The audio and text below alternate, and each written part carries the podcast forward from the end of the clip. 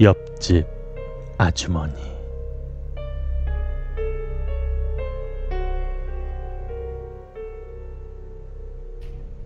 우리 옆집엔 늘 편찮으신 아주머니가 계셨다.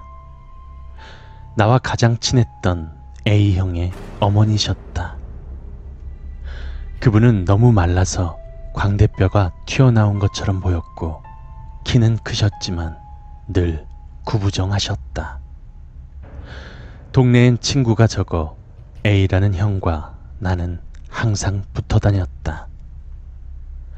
그리고 가끔 A 형네 집에 놀러 갈 때면 아주머니는 어김없이 라면을 끓여주셨다. 우리 집과 달리 맛이 너무 없어서 잘 가지 않으려고 하였지만 A 형이 외동아들인지 굳이 안 가겠다던 나를 자주 끌고 갔었다.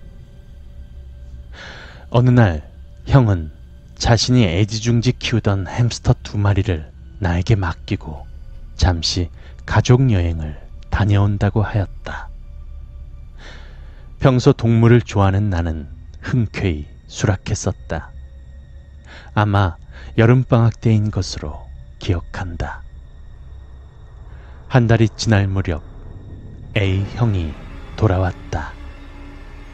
예전과 같이 형과 구슬치기를 하며 놀고 있는 도중에 형은 자신의 집에 가자고 하였다. 뭐 맛없는 밥을 먹기는 싫지만 형과 노는 것이 너무 즐거웠던 나는 아무 생각 없이 갔었고 그곳에서 놀라운 광경을 보게 되었다. 평소 파리 한 마리도 못 잡으실 것 같았던 아주머니가 소까지 때려잡으실 만한 풍채가 되신 것이었고 금색 불상과 화려한 벽지 무섭게도 타오르는 초 TV에서만 보던 광경이 내 눈앞에 펼쳐진 것이다. 그날 밤 어머니께 여쭈어 보았다. A 형네 아주머니가 너무 이상하다고.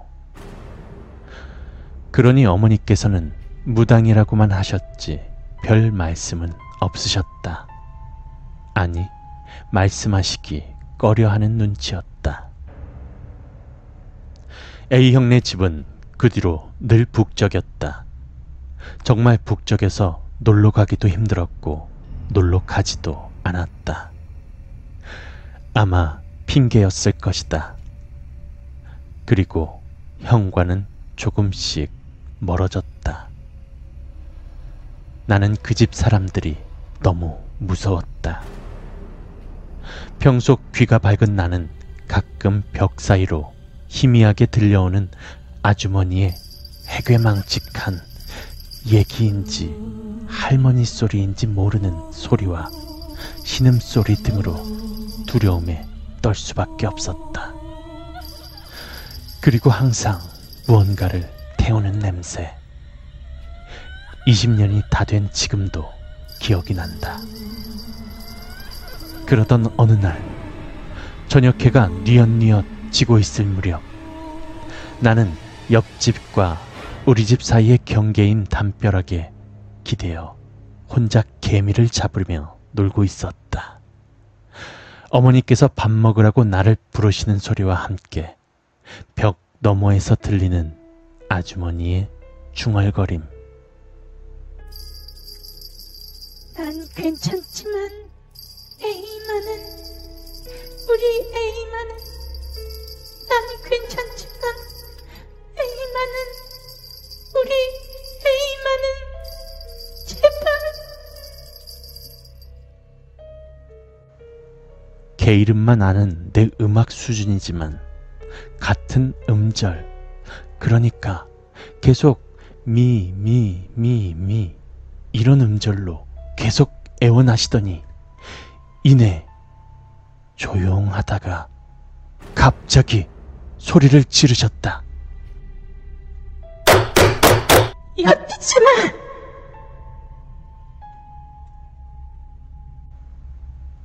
그로부터 약 3개월 후 아주머니께서 점을 봐주신 대로 우린 아파트에 당첨이 되었고, 원래 아파트에 관심 없던 어머니셨지만, 무슨 이유인지 몇 달 뒤에 우리 집은 이사를 가게 되었다.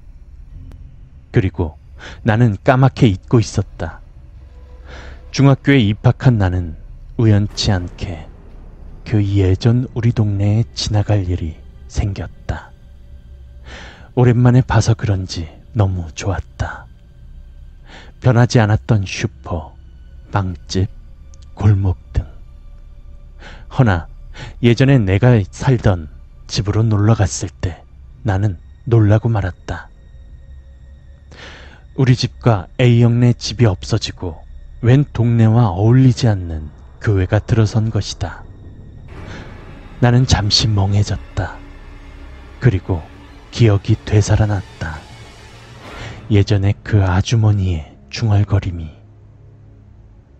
마침 건너편에 사시던 아주머니가 지나가시던 도중 나에게 아는 척을 하셨고 나는 인사를 하였다.